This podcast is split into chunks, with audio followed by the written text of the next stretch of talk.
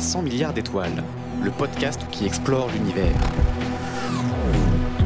Bonjour à tous. Lorsqu'il nous arrive aujourd'hui encore d'observer le ciel la nuit, nous savons que ces milliers de points lumineux qui brillent au-dessus de nos têtes sont autant de soleils éparpillés dans l'univers à des années-lumière, voire à des milliers d'années-lumière de nous, c'est-à-dire à des millions de milliards de kilomètres de la Terre.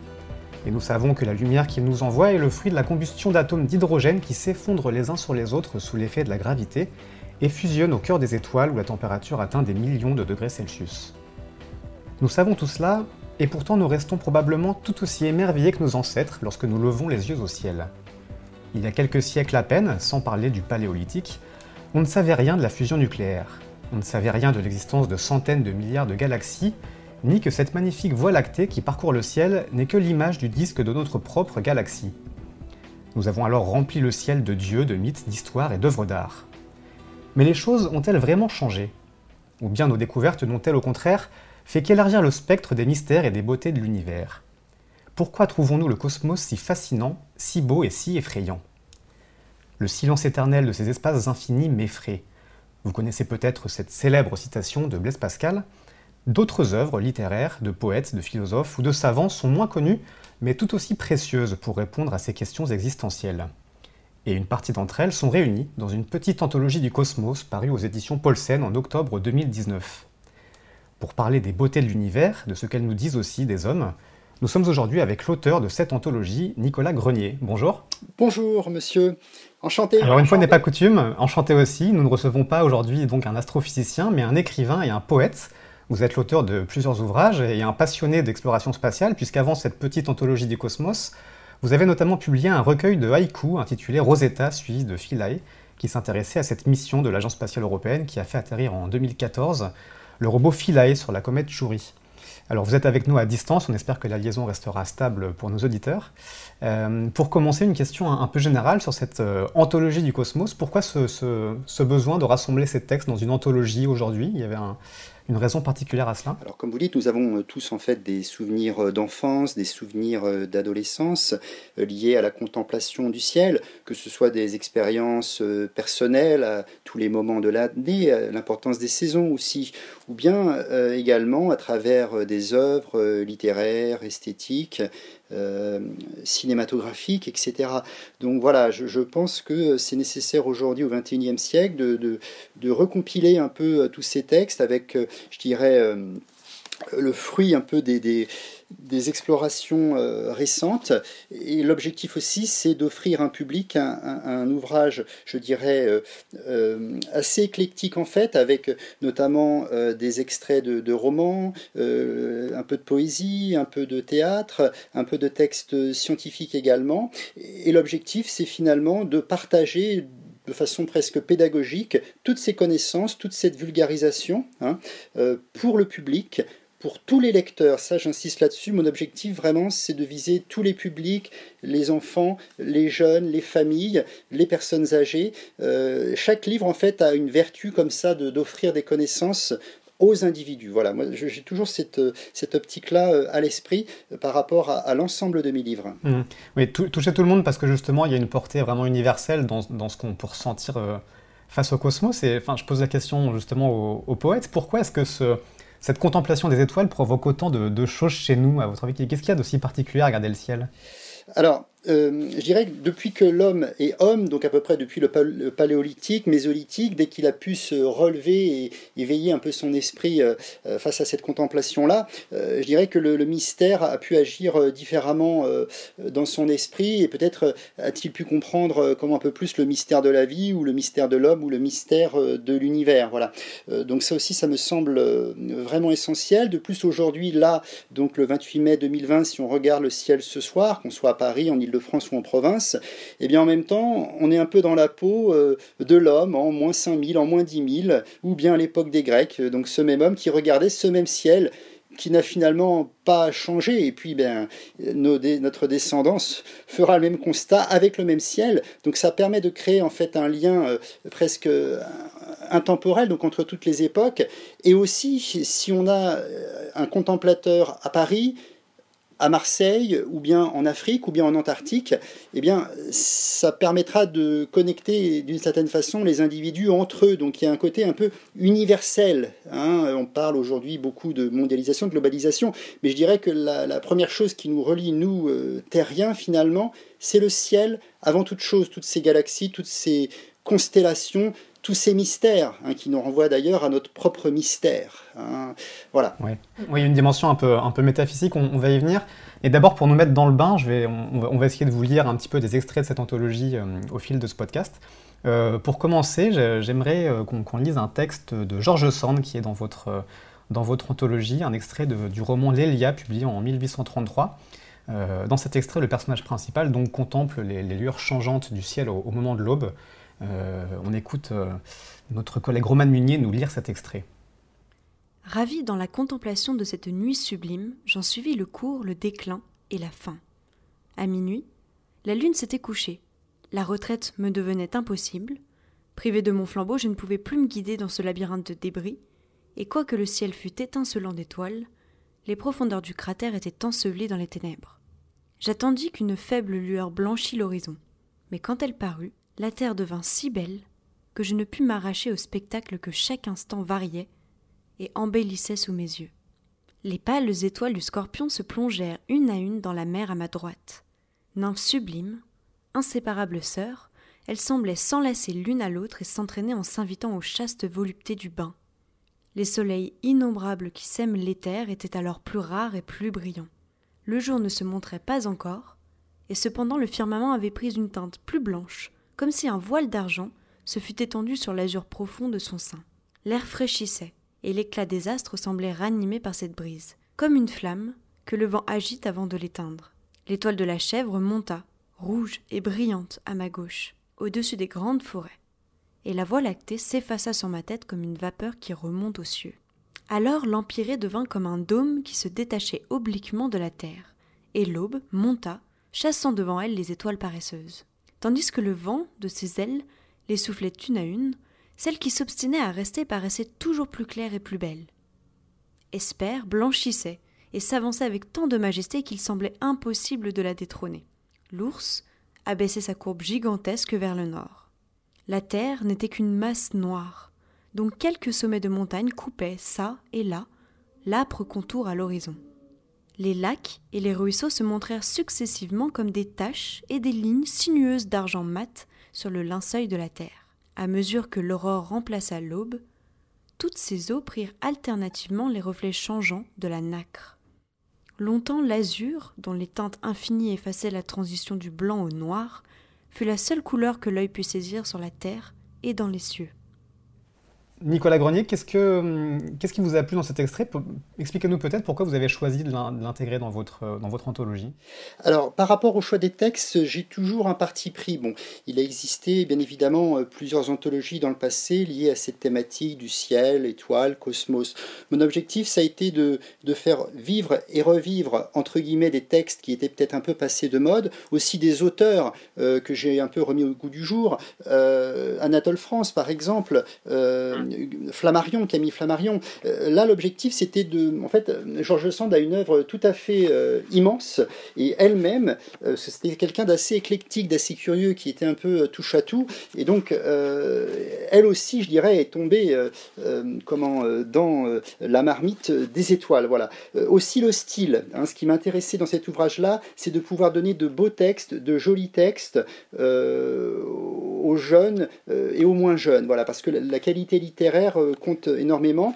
Euh, et aussi, je dirais, la, longueur du texte, que le texte ne soit pas euh, comment ennuyeux dans l'absolu. Mais avant tout, ce texte de Georges Sand, c'est surtout la, beauté du style, son regard, hein, ses facilités de style aussi. On voit un style, en fait, assez brillant hein, de, cette femme. Ouais, c'est fascinant, on se croirait un petit peu avec elle dans cette campagne à l'aube, c'est assez, assez joli. Il y a, dans, cette, euh, beauté de, la contemplation un côté un peu mélancolique. Est-ce que, le, cette, beauté du ciel est forcément un peu, solitaire, un peu mélancolique? Est-ce qu'il y a forcément cette dimension-là, ce, penchant-là quand, on est dans cette, dans cette poésie-là Alors effectivement, la contemplation du ciel peut être euh, solitaire.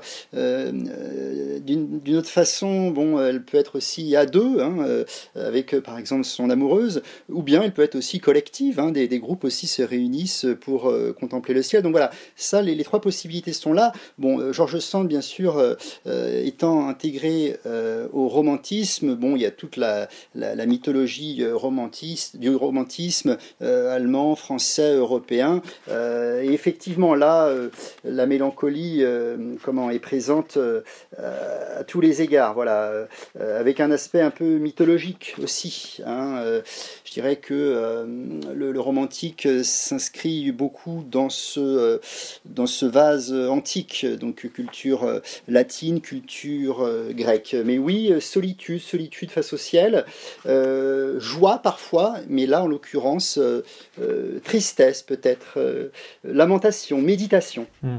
Il, y a, aussi une anecdote euh, intéressante que vous euh, notez dans, l'ouvrage, c'est que le, peut-être pour cette, cet ouvrage ou pour d'autres, Georges Sand a laissé son nom à un astéroïde dans, au sein du système solaire. On ne le sait pas forcément. Oui, alors c'est quelque chose qui m'intéresse énormément, cette notion de pouvoir nommer les étoiles. Je dirais que c'est la plus belle chose au monde. Hein. Et donc euh, des personnes, des astrophysiciens, hein, il y a une association qui gère tout ça, et beaucoup euh, d'auteurs, euh, que ce soit des, des poètes, des, hommes de théâtre ou des écrivains, eh bien, ont la chance de pouvoir avoir, alors je dirais, un, un bout d'univers ou un bout de pierre dans le ciel, assez lointain, et ça, c'est vraiment plus qu'honorable. Par exemple, Georges Perec aussi a, genre, je sais plus, une planète ou un satellite ou un bout de quelque chose là au ciel. Et ça, je trouve ça euh, merveilleux, en fait, en, tant, en ma qualité de poète, du coup, parce que mm. nommer euh, un astre avec un nom de poète, bah, la, vie à ce moment-là est tout à fait euh, extraordinaire. Ouais, nommer les choses et les... se les représenter, c'est aussi ce qui fait qu'on a tout de suite... imprégné le, ciel d'images et, de, mythes. Vous parliez de l'aspect mythologique aussi qui revient avec le romantisme dès les origines, de, même avant nos, premières civilisations, on a cet aspect euh, cosmogonie. On, utilise les étoiles pour, euh, pour nous construire une représentation du monde. Et il y a vraiment ça qui. Vous l'évoquiez rapidement parce que ce n'est pas des textes, mais il y a, ne serait-ce qu'au paléolithique, dans les, grottes euh, les plus connues de Lascaux de Chauvet, on a parfois certains paléoanthropologues qui, qui avancent les hypothèses que ces, dessins de taureaux soient des, des, cartes du ciel, finalement, qui représentaient déjà à l'époque des premiers euh, travaux astronomiques, et ensuite ça s'est euh, euh, approfondi avec les, premiers textes. Il y a vraiment cet aspect fondamental d'utiliser de, les étoiles pour nous situer dans le monde finalement, de, construire des ontologies, des cosmogonies. Oui, effectivement, il y a un aspect tout à fait magique. Donc on, évoquait bien sûr la fascination hein, de l'homme à toutes les époques pour euh, le ciel, bien évidemment. Mais euh, oui, euh, que ce soit, je dirais, le berger, donc le pâtre, hein, que ce soit le, poète ou même le prêtre, ces trois catégories de, métiers, d'une certaine façon, qui nous renvoient bah, à des temps assez lointains, mais aussi au temps présent, bah, ces gens-là ont toujours utilisé les étoiles, pour ainsi dire, pour se guider, pour guider les autres, ou guider, pourquoi pas, des animaux. Voilà. Donc, je dirais que ça, c'est important, la notion de repère. Hein. le, le, ciel, c'est un repère. bien évidemment, chaque, euh, comment, chaque cité, chaque civilisation, euh, dans chaque région, à chaque époque, chaque civilisation a pu euh, comment, créer un peu une sorte de texte commun hein, pour donner certaines valeurs, pour créer aussi un mythe, pour rassurer les individus. Donc là, ça nous renvoie, bah, je dirais, à, autant aux Grecs qu'aux Mayas, qu'aux Aztèques. Là encore, on évoque le mystère de tout ça quand vous évoquiez euh, l'art pariétal, mais euh, ces textes, euh, est-ce qu'ils sont fragmentaires? Ont-ils été bien traduits? Certains ont été perdus, d'autres seraient plus anciens, mais on n'a pas la, dernière version. Voilà, donc ces textes de mythes fondateurs, hein, l'origine, mais aussi l'Apocalypse, tout ceci est, un peu cousu de fil blanc, et ça rajoute à, l'épaisseur du mystère de l'homme face à l'univers. Hein, voilà. Mais on se rend compte, alors là je ne suis pas spécialiste, comment de ce domaine-là, mais c'est que il y a des liens communs entre un récit des mythes fondateurs de telle civilisation et de telle autre civilisation. Tout se recoupe, hein, bien évidemment. les mêmes éléments sont en jeu si on compare les différentes cosmogonies hein, dans l'Antiquité. Ah, ah, ah, j'ai trouvé une anecdote intéressante en, préparant cette émission euh, à propos des grottes pariétales, justement, sur, cette hypothèse sur les, grottes de Lascaux. Notamment dans la salle des taureaux, il y a cet roc, euh, ce grand avec cinq points au-dessus de lui, et qui représenterait, qui coïnciderait avec donc la constellation des Pléiades, euh, à côté de la constellation du taureau. Et on retrouve ces mêmes animaux, en fait, à travers les différentes civilisations, comme vous le disiez, il y a beaucoup de correspondances dans, les, dans ce la façon qu'on a de se représenter les constellations euh, que ce soit chez les Chaldéens, qui sont souvent présentés comme les premiers euh, astronomes euh, connus en tout cas vers 2500 avant Jésus-Christ, et après dans les civilisations antiques européennes, grecques et autres. Il y a vraiment ces correspondances qui sont assez, assez fascinantes.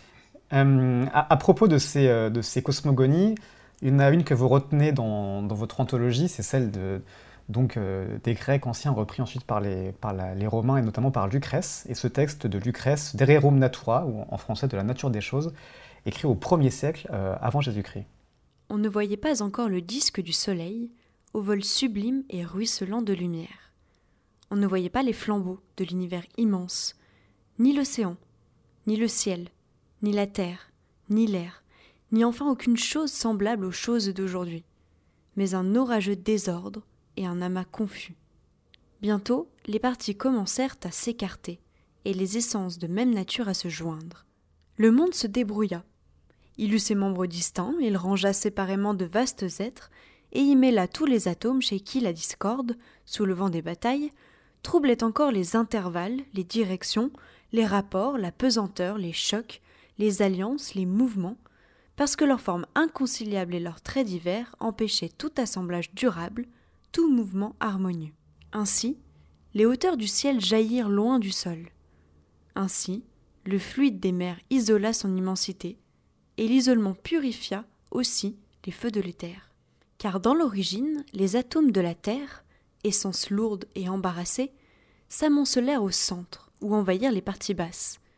Plus leur enlacement fut vif et compact, plus il exprima de ces germes dont se forment la mer, les astres, le ciel, la lune, le soleil et la vaste ceinture du monde, toutes choses qui ont une essence beaucoup plus lisse, plus ronde, plus fine que la terre. Ensuite vint la naissance du soleil, de la lune, des astres, dont les globes roulent au milieu de l'air entre les deux extrêmes, et que ni la terre ni le ciel immense n'ont attiré à eux, parce qu'ils n'étaient ni assez pesants pour tomber au fond, ni assez légers pour jaillir dans les hautes campagnes du monde.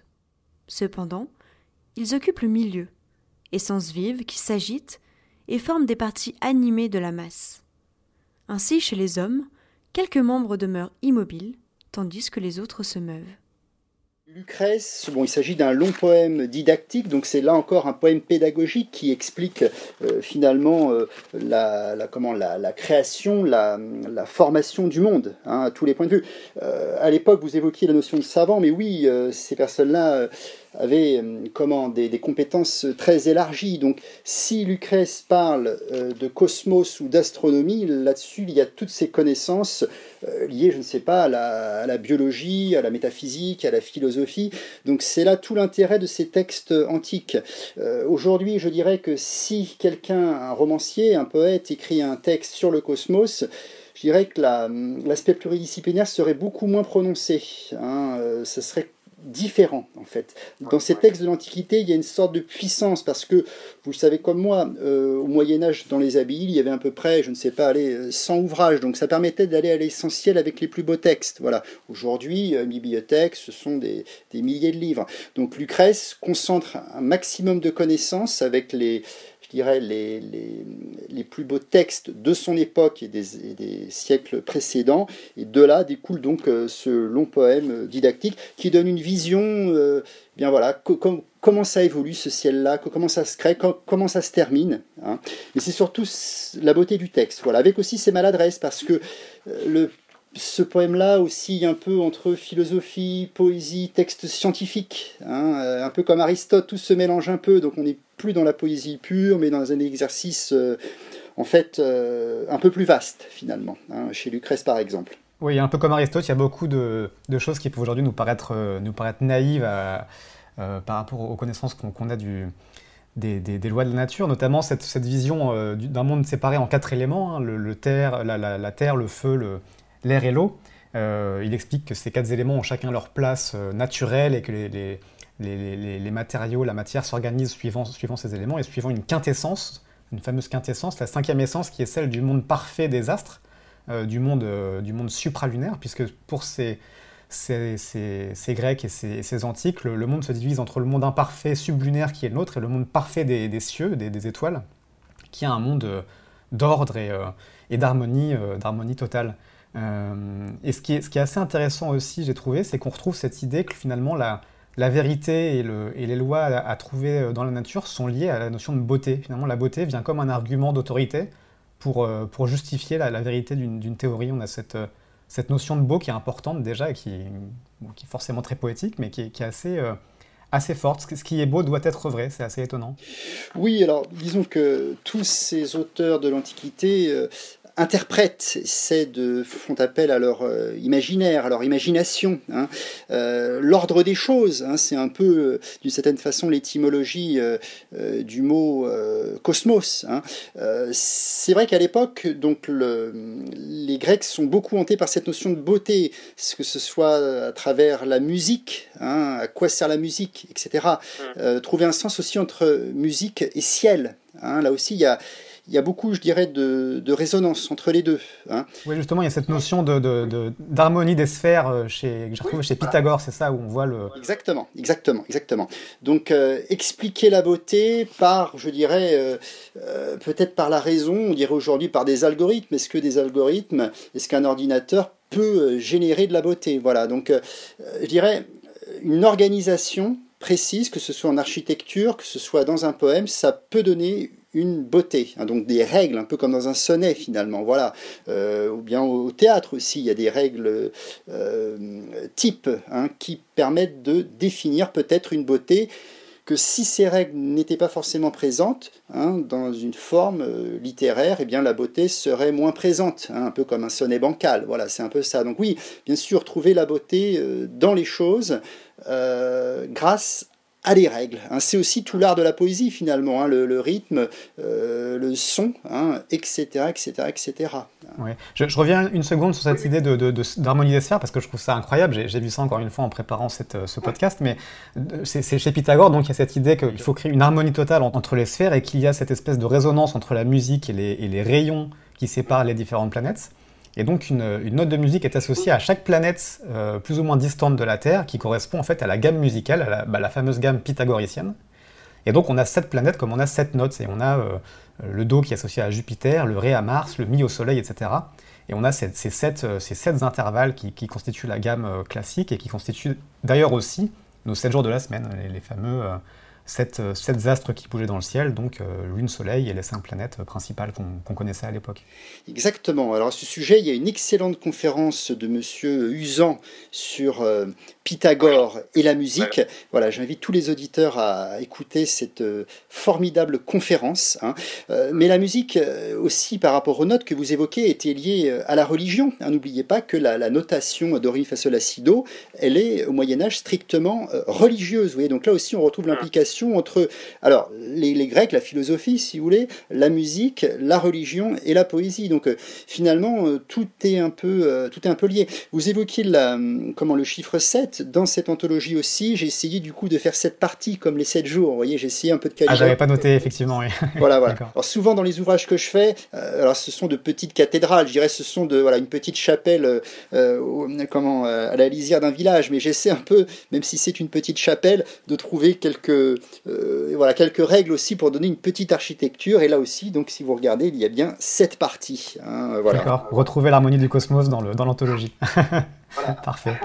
Euh, ce, besoin d'idéal que les hommes ont trouvé dans les étoiles, finalement, ce besoin de, transcendance, euh, il amène à un besoin, euh, vous l'évoquiez, de, de, divinité, de, religiosité, et, c'est aussi très lié, puisque donc il y a évidemment beaucoup de mythologies qui, qui font des, des, constellations des dieux ou des planètes des dieux, on évoquait Jupiter, Mars, etc. pas, systématiquement, cela dit, chez les Égyptiens, j'ai trouvé que les étoiles n'étaient pas divines, elles étaient juste le symbole de, l'âme des morts ou de, flammes dans le ciel. et en revanche, avec le christianisme, la question se pose ardemment, parce qu'il y a eu beaucoup de, débats sur la nature du ciel euh, par rapport aux dieux chrétiens. Et, vous prenez pas mal d'auteurs qui parlent de ça dans votre anthologie, notamment Chateaubriand, qui lit, dites-vous, le, génie du christianisme et l'astronomie. Euh, quel, est quel, est le lien qu'il établit entre les deux? Alors effectivement, je dirais que euh, au XVIIIe siècle, au XIXe siècle, il y a un peu une, césure entre euh, les, écrivains qui penchent encore du côté du christianisme et, ceux qui, alors plutôt vers la fin du XXe siècle, se détacheraient un peu du christianisme. Hein. Bon, Chateaubriand, mémoire d'outre-tombe, le, crucifix à la main, si vous voulez euh, ça se termine comme ça. Hein, voilà, donc euh, quelqu'un qui est vraiment euh, dans la religion, donc qui réinterprète un peu les textes bibliques, mais à l'aune peut-être un peu des connaissances. Hein. Chateaubriand n'était pas, je dirais, fermé hein, aux nouvelles comment conceptions. Hein. Kant aussi à cette époque-là, vous voyez, philosophe s'intéresse également, fait un ouvrage sur l'astronomie. Donc voilà, Chateaubriand reste ouvert c'est un grand esprit, donc il est à l'écoute autant de la Bible que des dernières entre guillemets découvertes euh, de l'astronomie.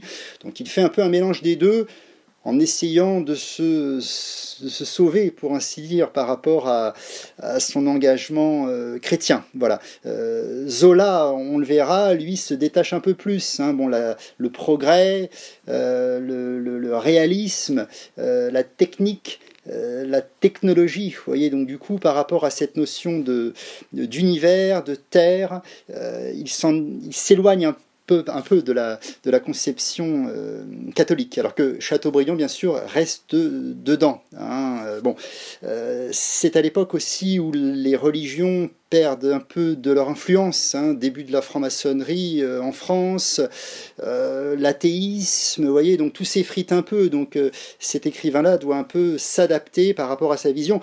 C'est le lien aussi entre pour aller plus loin, entre Vatican et astronomie. Vous voyez, si on reprend euh, euh, Copernic, Chanoine, le maître, l'abbé le maître, etc., comment les instances religieuses, euh, le chrétien hein, ou le, musulman, comment s'inscrit-il par rapport à cette tradition, hein, à cette tradition et qu'est-ce qu'il en fait par rapport euh, aux nouveautés hein. Donc ça aussi, c'est intéressant de le mettre. Alors, je ne l'ai pas forcément mentionné, euh, je pas forcément mentionné ce débat-là dans l'ouvrage, mais à travers les deux figures de Chateaubriand et d'Émile Zola, j'essaie un peu parler de ça. Hein. on est un peu à la, à la croisée des chemins. Et qu'est-ce qu'on fait? Voilà, est-ce qu'on remet en question les textes euh, sacrés, hein, quelles que soient les religions bien est-ce qu'on va un peu plus loin? Voilà, donc.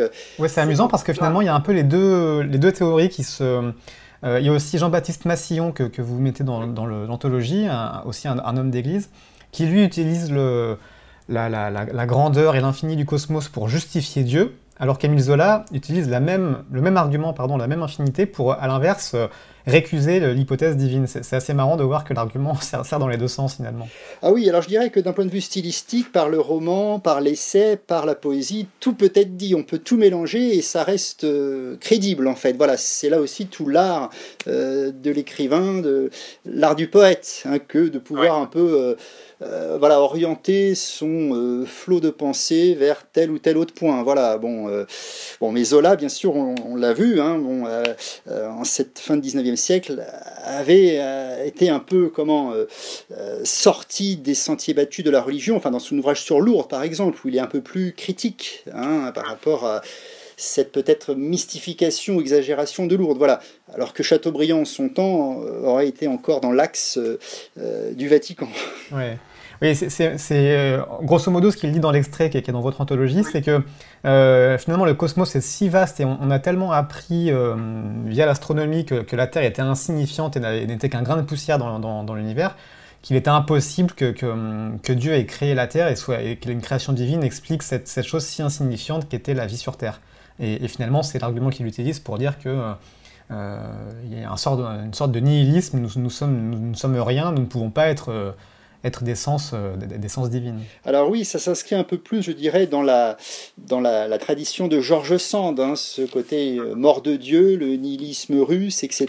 Donc voilà, petit à petit, effectivement, on s'approche un peu du désespoir, mais on essaie de se rattacher quand même à, quelques branches, alors que ce soit de la découverte scientifique, euh, un, miracle religieux, ou bien tel telle autre théorie. Voilà, donc on fait ce qu'on peut pour essayer de, comment, de, de, se maintenir en vie et d'essayer de croire en sa propre vie et aussi croire un peu en Dieu finalement. Voilà, on se rattache à tout ce qui passe. et à l'inverse, justement, Jean-Baptiste Massillon, donc dans ce texte de l'existence de Dieu en 1748, euh, justifie avec beaucoup de, ferveur, d'habileté et, de, beauté dans le texte, lui, l'existence de Dieu par cette harmonie cosmique, qui cette grandeur qui ne peut être que d'essence divine. Je vous propose d'écouter cet extrait, un, un troisième extrait de, de votre anthologie. Nous n'avons qu'à lever les yeux en haut.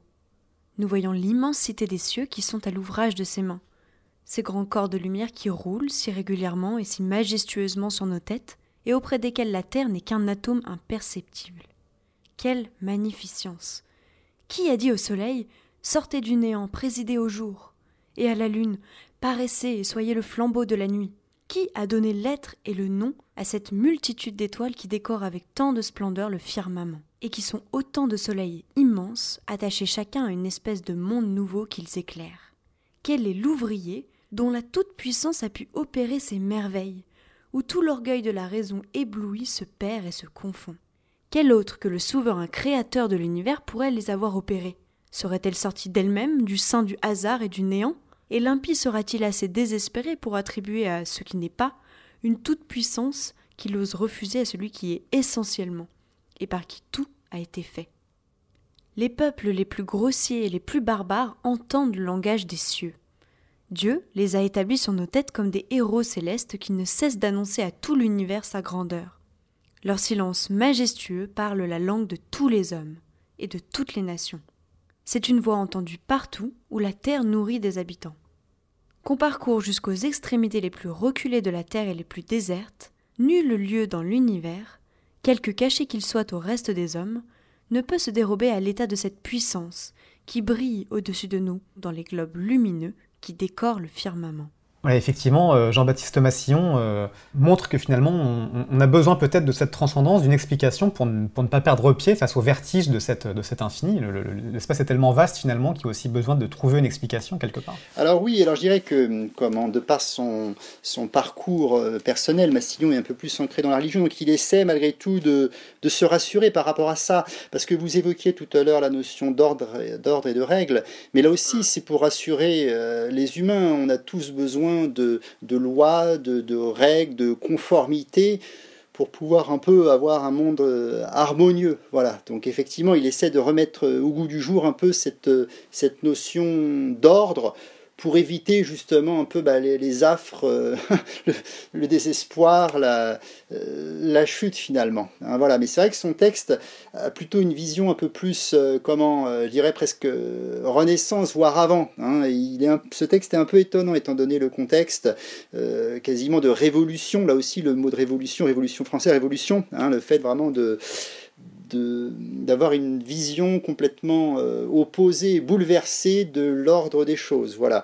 Je dirais que Massillon, c'est un peu le, dernier euh, comment euh, le dernier fantôme un peu de cette vision de il faut se rattacher à quelque chose quoi qu'il advienne et que finalement Dieu hein, face à cette harmonie cosmique existerait euh, probablement. Hmm. cela dit c'est intéressant de voir que le débat existe encore aujourd'hui euh, y compris chez les astrophysiciens. on avait reçu à ce podcast l'astrophysicien Tring Swan qui, qui, avait un peu évoqué cette question et qui l'évoque plus largement dans ses bouquins, celui de la euh, du hasard ou de la nécessité finalement, qui, est une question qui dépasse la physique parce qu'on n'a pas de réponse, on n'a pas de, protocole scientifique pour tester ces hypothèses.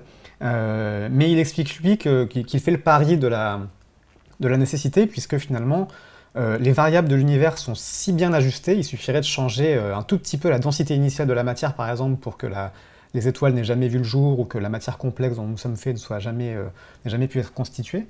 Euh, ces réglages sont si précis que pour lui, ça ne peut pas être un hasard. Il dit soit ça implique qu'il y ait une infinité de mondes, une infinité de mondes parallèles, tels que certaines théories le, prévoient, mais lui n'y croit pas parce qu'il dit, euh, voilà, le monde est, le monde est si bien réglé qu'il euh, doit être unique, et il y a notamment l'argument aussi de ce qu'on appelle le rasoir d'Occam. une, solution est plus, plus tendance à être vraie si elle est plus simple, ce qui rejoint cet argument qu'on retrouvait chez les Grecs et, dont vous parliez aussi de, de beauté et d'harmonie comme, comme argument de, validation d'une hypothèse. C'est assez étonnant de retrouver ça à travers la discipline finalement. Alors c'est vrai que vous évoquez les Grecs, donc ce qui nous renvoie à peu près à 2500 années. Euh, regardons leur vision du monde justement par rapport à cet univers, par rapport à ces étoiles on n'est qu'en 2000, donc peut-être que dans 2500 années, on y verra un peu plus clair. Vous voyez, là, on est un peu, euh, on débute, euh, on est, on est qu'apprenti finalement. Hein. donc, euh, on peut spéculer, on peut se référer à telle règle, à telle loi pour expliquer ceci, le hasard, la nécessité, etc. Il faut attendre. Hein. le travail de la science, il est ce qu'il est. voilà, je dirais, continuons hein, ce bout de chemin avec les scientifiques, avec les poètes aussi, hein, parce que la poésie c'est l'imagination, hein. euh, les écrivains, les cinéastes aussi, hein, c'est important, beaucoup d'astrophysiciens, beaucoup d'astronautes euh, se sont révélés grâce à des œuvres euh, littéraires, artistiques et autres. donc attendons tranquillement et, un jour on aura, je dirais, un peu plus de clarté par rapport à toutes ces énigmes. Mais en attendant, bah, patientons encore.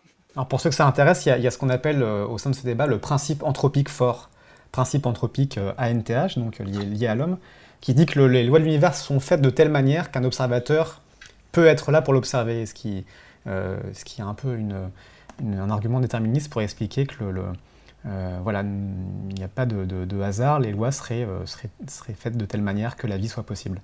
un vaste débat qui dépasse largement la, science, qui rejoint peut-être plus la poésie. Euh, et justement, cette question de, sens, elle est, importante aussi, c'est ce qu'on peut lire dans, dans cet ouvrage, au-delà de la question de Dieu, dans la question du sens que, l'homme donne à l'univers, puisque à force de se perdre dans cet infini, comme le citait Blaise Pascal en, introduction, euh, finalement on peut être tenté de se dire à, quoi bon, à, travers ces, euh, ces, ces, ces, mondes qui nous font paraître si, si insignifiants, si petits. Est-ce que l'art ou la poésie peut, ramener du sens là, où finalement l'immensité, le vertige du cosmos nous, rend si, euh, si humble Alors je dirais qu'un poème euh, ou un film, euh, ça peut, je dirais, rendre plus familier hein, cet univers, euh, ces constellations, donner justement un peu d'ordre, un peu de, clarté. Hein. L'imagination, oui, elle est plus que nécessaire pour inventer des choses. Vous évoquiez telle règle, telle loi. C'est grâce à tout cela, donc les, scientifiques, les, astrophysiciens et même je dirais les astronautes ont, besoin des artistes en fait pour comprendre les choses différemment. Hein. Si un poète s'exprime, si un cinéaste s'exprime, si un romancier s'exprime, c'est qu'il a une vision intéressante à donner aux autres. Sinon, il ne le ferait pas. Moi, quand j'écris un poème, c'est après, je dirais, plus de, quasiment plus de 30 ans de poésie, d'écriture de poèmes, voilà, si ce poème sort sur un papier, c'est qu'il a une légitimité, c'est qu'il peut donner une vision du monde intéressante, je l'espère, avec un peu de beauté pour les autres, voilà, et pour le futur. C'est ça l'objectif d'un artiste, c'est ça. Sinon, on se tait, on, ne dit rien. Si on ne fait pas de poème, on ne fait pas de roman, on ne fait pas de, film. Voilà, donc c'est apporter aux autres une autre vision. Et oui, bien sûr. Euh, euh, comment D'ailleurs, je vais vous dire une chose, c'est que souvent les comment il y a eu un, concours, je crois, de la part de, euh, du CNES pour justement euh, nommer, je crois, le lieu précis sur la comète 67P hein, lors de l'épopée Rosetta Philae. Voilà, c'est que les, grandes institutions publiques ou même privées sont contraints à faire appel à des artistes pour leur, ou à des gens tout simplement, à la population, pour leur donner quelque chose de différent, de nouveau. Et je pense que ces, ces ponts euh, sont nécessaires entre euh, ces instances-là hein, et euh, le commun des mortels. voilà, ça c'est véritablement important. Hein. ça permet de faire fructifier les choses beaucoup plus que dans d'autres disciplines, parce que là, il en va de l'humanité, il en va des hommes. et ça, justement, c'est important. Et c'est pour ça que l'on vit finalement. Hein. Euh, c'est pour donner un sens à quelque chose, pour donner un nouveau sens aux autres. Voilà, ça, ça c'est vraiment essentiel, essentiel. Alors certains poètes, ou en tout cas certains auteurs, euh, ne se privent pas de nous, désespérer, malgré tout. Il y a notamment la lecture de Blanqui, qui est, euh, assez dure, finalement, assez belle, assez dure dans, cette anthologie. Un extrait de L'éternité par les astres, paru en 1872, alors que Blanqui, le, communard, était retenu prisonnier. voici ce qu'il raconte. L'univers tout entier est composé de systèmes stellaires. Pour les créer, la nature n'a que 100 corps simples à sa disposition.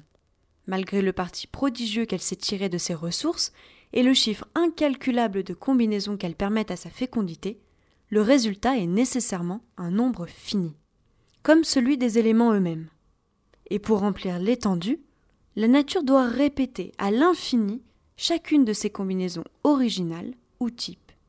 Tout astre, quel qu'il soit, existe donc en nombre infini dans le temps et dans l'espace, non pas seulement sous l'un de ses aspects, mais tel qu'il se trouve à chacune des secondes de sa durée, depuis la naissance jusqu'à la mort. Tous les êtres répartis à sa surface grands ou petits, vivants ou inanimés, partagent le privilège de cette pérennité. La Terre est l'un de ces astres.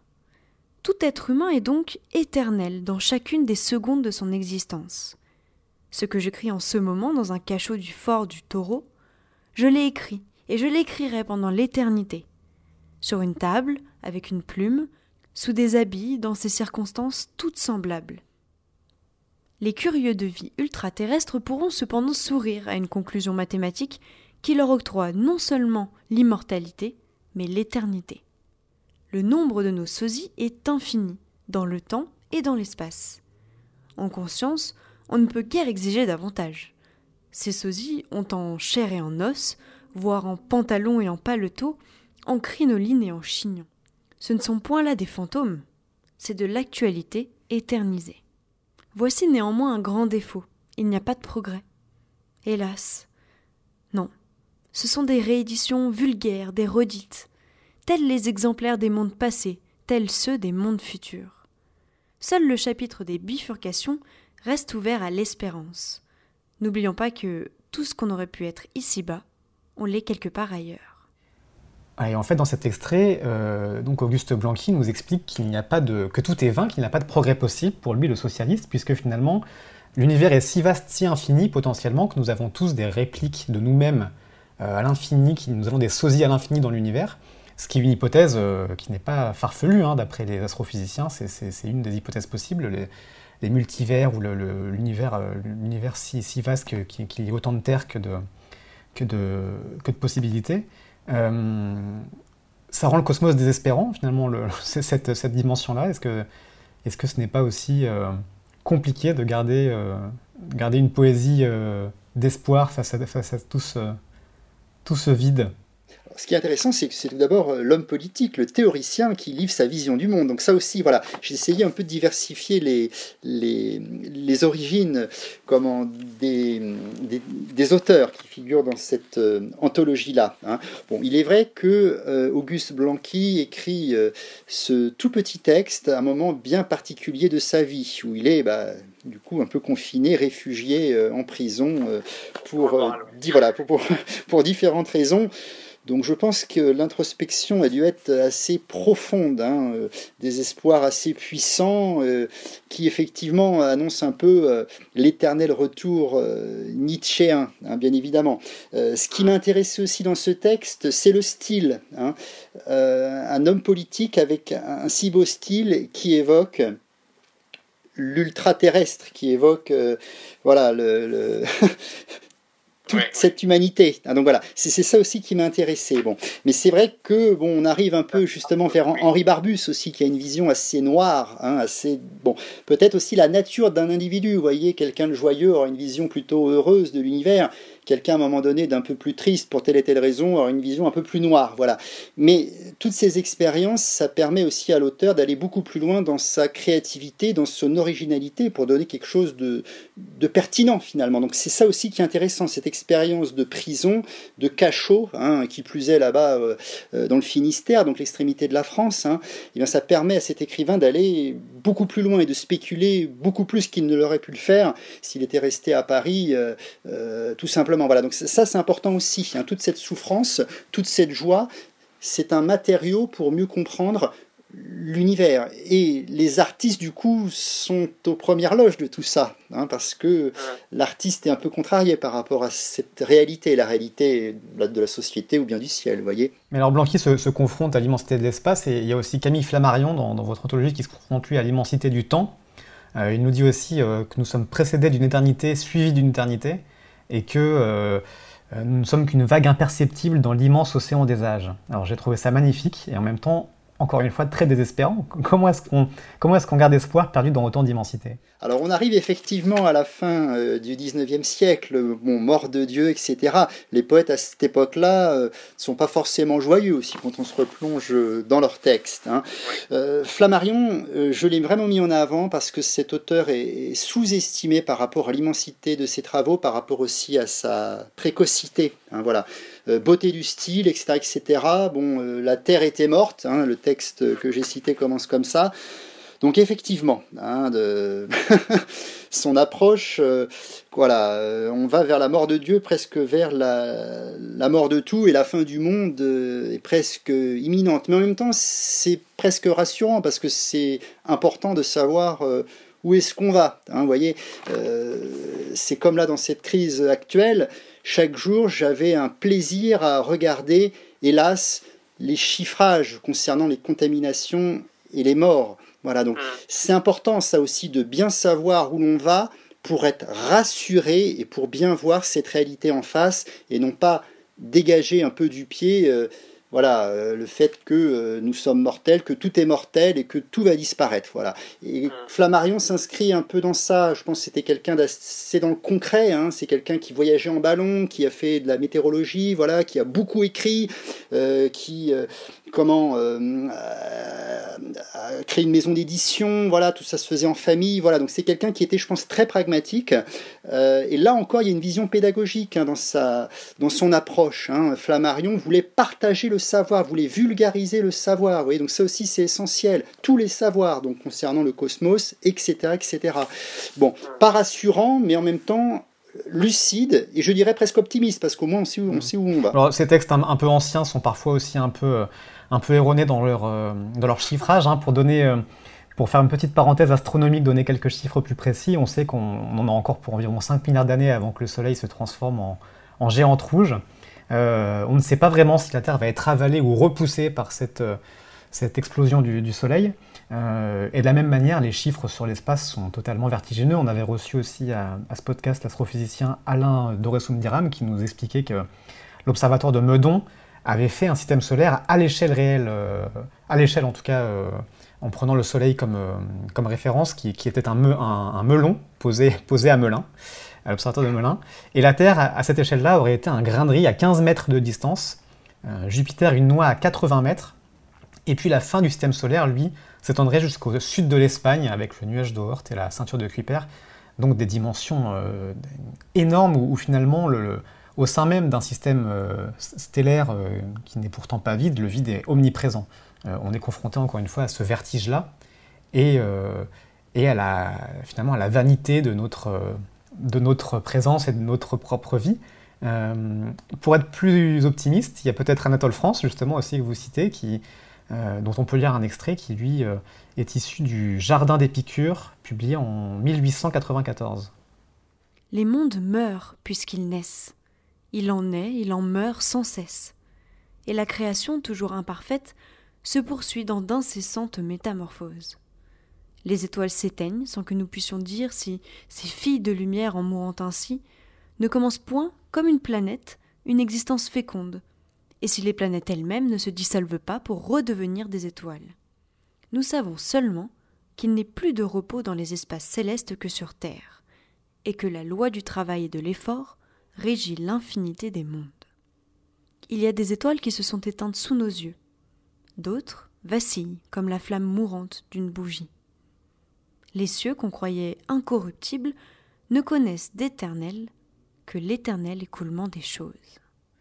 Euh, c'est aussi très beau et c'est finalement aussi une philosophie de vie de se dire qu'on peut trouver dans le dans l'éphémère finalement la, beauté et ce qui fait aussi euh, peut-être euh, ce qui mérite d'être relaté par les poètes.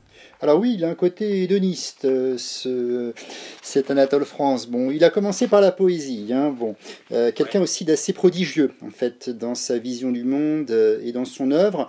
J'ai privilégié la beauté du style. Bon, on a l'impression malgré tout que le texte est un peu une commande. Hein, il a un peu compilé à cette époque-là aussi, donc les bibliothèques sont beaucoup plus accessibles. Et on sent qu'il fait un peu une synthèse en fait euh, de ses lectures euh, assez, assez générale avec effectivement euh, ce petit brin d'optimisme. Donc on sort un peu de la mort de Dieu hein, pour aller, bien que le contexte comment qui s'annonce c'est peut-être un peu plus noir concernant cette grande guerre, mais oui, j'ai senti beaucoup de fraîcheur en fait dans ce texte et c'est pour ceci que j'ai placé ce ce petit extrait, hein, euh, plutôt poétique d'ailleurs, voyez, euh, euh, terre et fille comme elle du soleil, bon, assez éclectique dans, sa, dans son style. Le chiffrage, oui, vous l'évoquiez, que ce soit le nombre de planètes ou le nombre d'exoplanètes, etc.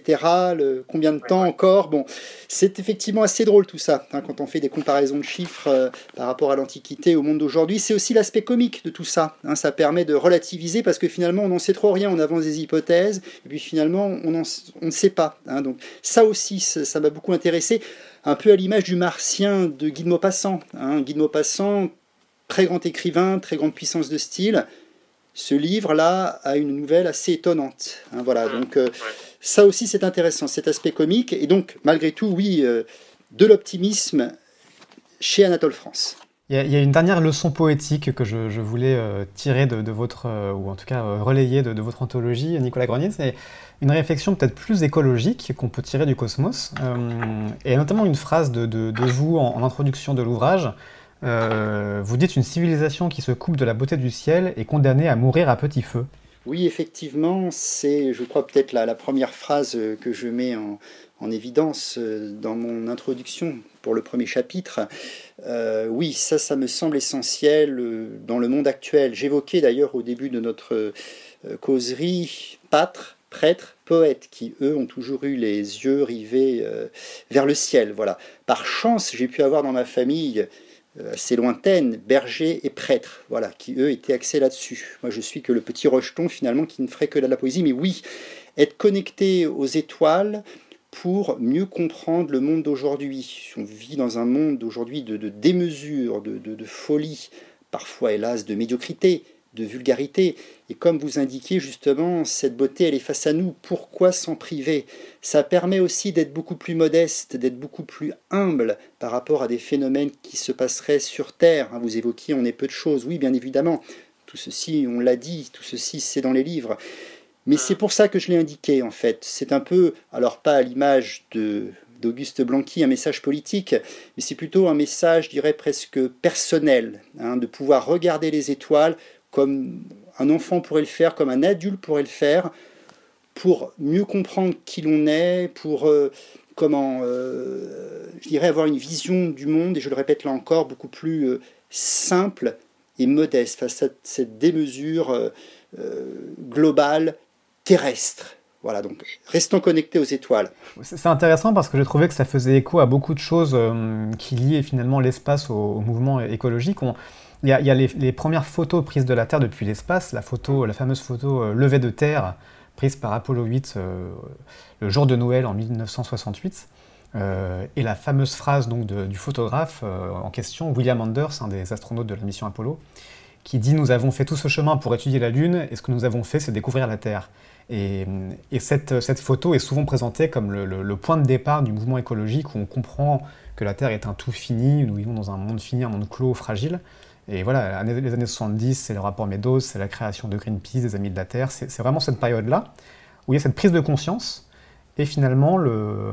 aller dans l'espace, observer le ciel nous permettrait de, retrouver, comme vous le dites, notre juste place, notre juste mesure dans le, cosmos. Alors, l'année 70, on arrive aussi à la fin, à la fin d'un cycle où le progrès peut-être montre ses limites. Hein. donc, du coup, il faut se rattacher là aussi à de nouvelles idéologies, à de nouvelles croyances. Voilà, donc peut-être que à ce moment-là, il y avait tout le, terreau pour euh, faire naître quelque chose comme euh, l'écologie. Hein, euh, là encore, c'est un mot grec, donc finalement, cette notion d'écologie a toujours été présente. Hein. mais oui, on peut faire des, rapprochements, je dirais, par rapport à cette nouvelle, à ce nouveau pas pour l'homme, donc dans l'espace et tout à coup sur Terre, on comprend peut-être que les choses devraient se passer différemment.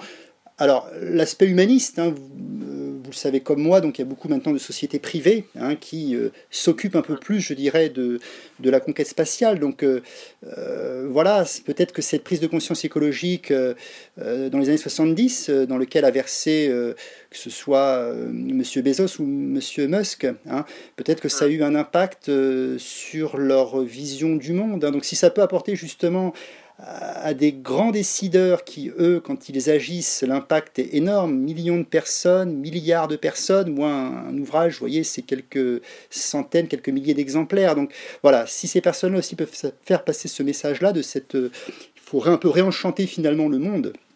Oui, c'est plus que nécessaire. est-ce que justement, il n'y a pas un paradoxe là-dedans, dans, ces acteurs du New Space que vous évoquez, avec SpaceX euh, et Elon Musk, ou avec euh, Jeff Bezos et sa compagnie euh, Blue Origin?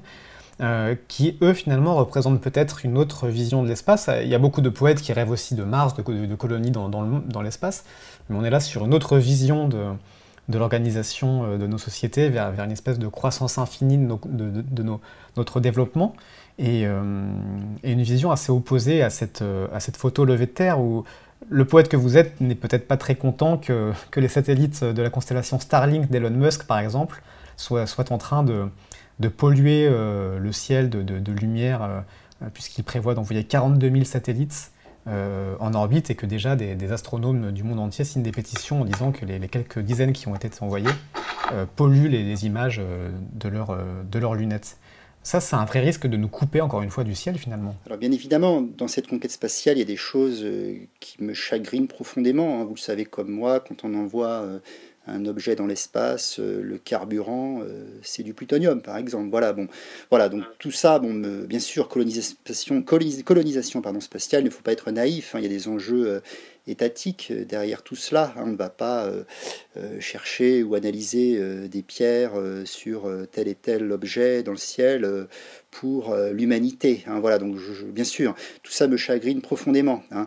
Mais n'oublions pas l'esprit des pionniers, même dans l'aviation. Clément Ader, c'était finalement un, particulier, un savant qui a posé les bases de l'aviation. Donc voilà, ça passe aussi par le privé. Bien sûr, les instances publiques euh, je dirais, doivent avoir le, comment, le, l'aval hein, sur cette conquête. Mais les acteurs privés aussi, oui, espérons justement qu'ils aient, euh, comment, bah, comme j'évoquais tout à l'heure, cette modestie, cette prudence, cette humilité, euh, qu'ils ne s'approprient pas, qu'ils n'aient pas, pour ainsi dire, des parts de marché dans cet espace. Donc il faut garder, je pense, un œil naïf. Et je pense que ce regard naïf, ce regard avec le sourire finalement, je pense qu'il euh, contamine d'une certaine façon beaucoup les esprits. La sincérité aussi, vous voyez. Euh, comment Moi, quand je fais ce recueil-là, j'en suis très fier, vous voyez, voilà. Donc, je pense que c'est toute cette démarche-là qui peut positivement euh, contaminer, ou je dirais, voilà, ça serait une contagion un peu heureuse, et que ces gens-là, eh bien, du coup, deviennent de plus en plus sincères par rapport leur, à leur business, à leur travail, finalement. Hein. Euh, je suis toujours euh, comment émerveillé quand j'entends parler des astrophysiciens de leur travail. Vous voyez, on a l'impression que c'est un enfant qui parle de tout ça. Et je pense que euh, cette candeur, vous voyez, ça me paraît essentiel aussi pour euh, l'action spatiale, même si bien sûr derrière il y a des enjeux, euh, je dirais, de, de, pays, de, euh, d'organisations gouvernementales aussi, comme la NASA, comme l'ESA, etc., etc. Et puis bien sûr, comme vous le dites, de nouveaux acteurs privés. Mais gardons notre naïveté, je pense que cette naïveté sera salutaire et bénéfique pour toutes ces, toutes ces personnes-là. Mmh. Bon, espérons-le. Bah, écoutez, on peut essayer de rester sur cette note positive, essayer de contaminer le monde avec cette candeur et, euh, et cet émerveillement, cet enchantement euh, de l'espace. Pour, le faire, je vous renvoie aussi nos auditeurs donc à cette petite anthologie du cosmos qui est une très belle première approche et beaucoup de textes qui permettent euh, d'avancer dans, dans cet émerveillement. Merci à, Roman Munier qui a non seulement lu les extraits de cette anthologie et qui a réalisé ce podcast. Merci à vous tous qui continuez à, à nous écouter. Merci Nicolas Grenier donc pour ces précieux échanges. Et euh, n'hésitez pas à continuer à, nous écouter, à noter, à commenter les, les podcasts, à nous faire vos retours. Et on se retrouve le mois prochain pour une nouvelle émission. Salut à tous